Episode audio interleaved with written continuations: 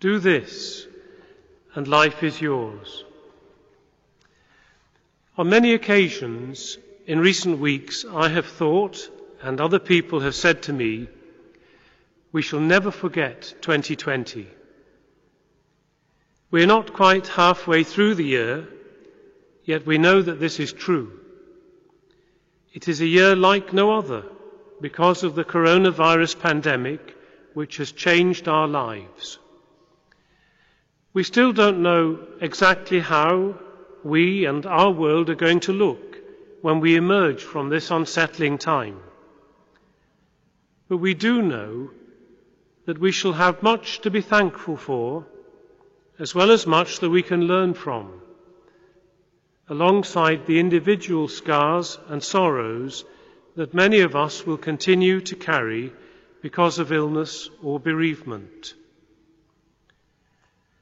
Tonight's Mass of Thanksgiving for all health, healthcare workers is one of a series of Masses in the Catholic cathedrals of England and Wales being celebrated and offered in gratitude for all our nurses and doctors, all the staff in the NHS and in our care homes, as well as for those who are carers at home. It is our opportunity to recognise and thank God for the remarkable spirit and the selfless efforts of all healthcare workers at a time when demand and expectation have never been greater. We shall never forget 2020. So, what will we remember? Each of us will have framed a different image of our experiences this year made up of photo shots of the individual moments that will be forever impressed on our memory. For those of you who have been caring for hospital patients, for care home residents, or for your own relatives, there will be many individual moments of struggle and of loving care that will feature within your own picture frame. For some of us, it is still too early to capture a difficult or painful moment in focus, and only time and the support of others will help to clear our vision. For others, these memories are still being shaped. We pray for those who are still anxious about their health or the health of somebody close to them for those whose work and livelihood are threatened, for those facing mental health issues at this particularly stressful time, and for all who are struggling to return to what we remember as our normal daily lives. In the midst of all this, we must hold on to the unforeseen blessings which have come our way and to some of the new ways of communicating and working together which we will carry and need to carry into the future. Among the most vivid memories that I will recall from this extraordinary time is the clear message that what motivates and energizes our healthcare workers is their sense of vocation that beyond the career or profession lies a calling. People of faith would recognize this as a calling from God to care for and serve others. For other people, it is a calling that arises from within human nature itself, from within the human heart, responding to the needs of others and impelling them to reach out in kinship to their fellow human beings to bring healing, comfort, and consolation. Some years ago, when I was working as an auxiliary bishop in central London, I was taken by the hospital chaplaincy team on a pastoral visit to St. Bartholomew's Hospital. This famous hospital was founded in the 12th century by the monk Rahere, alongside the Augustinian priory of the same name, to give free medical care to the poor of the City of London.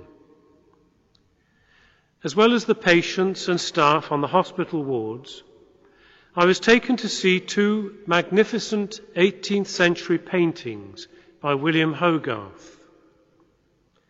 One of them depicts the story of the Good Samaritan, which we've heard this evening in St. Luke's Gospel. The painting reminded me of the long link between the witness of faith and the provision of health care to those who are most in need. During the last three months in particular, people of faith have recognized God's hand at work in the goodness and generosity of our carers. And we seek to offer something back by our prayerful appreciation.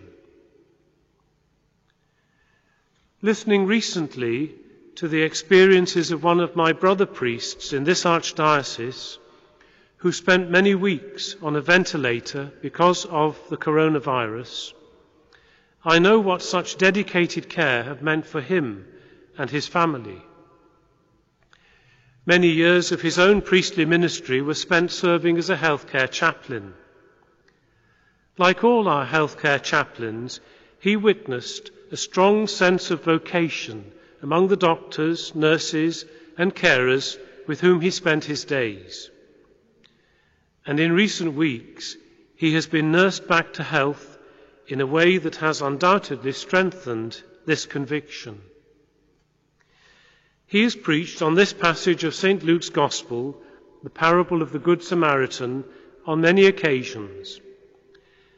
I am sure that it will now have a poignantly new significance for him.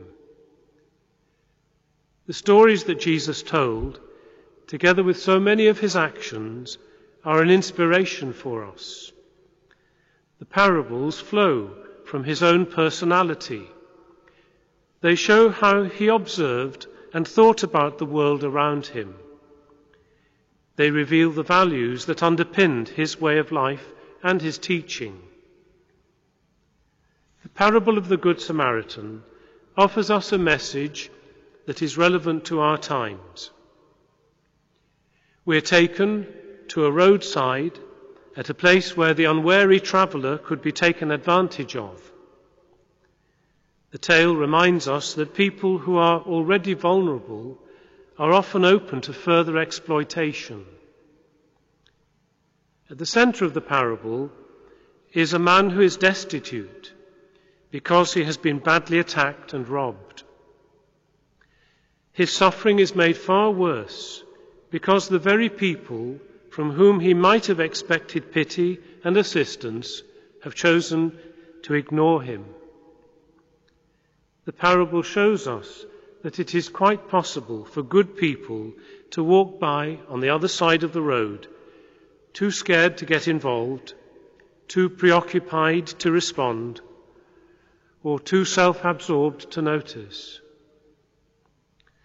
But the man from Samaria, from a different culture and background, he does notice and he acts proving himself to be a true neighbour to his brother.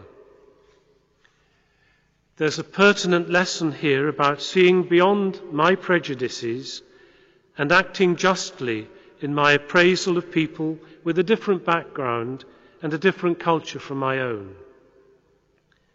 The parable invites us to cherish every human life on the basis of the innate dignity that comes from God. In a few moments, we will hear some special messages, messages of thanks and hope, that offer us an insight into other people's experiences of the coronavirus pandemic. We will see something of the sadnesses and the joys that will lie within the framework of many memories in the years ahead. We thank Christ the Healer who has been present in the prayerful support that has restored many to health during this time. We thank Christ the Redeemer and the giver of new life, that while many people have died without family present, they have not died alone, because the carers in hospitals and residential homes have been with them. We shall never forget 2020. We shall recall the goodness and truth evident in so many words and deeds responding to people's needs. We shall recall the words of Christ Do this, and life is yours.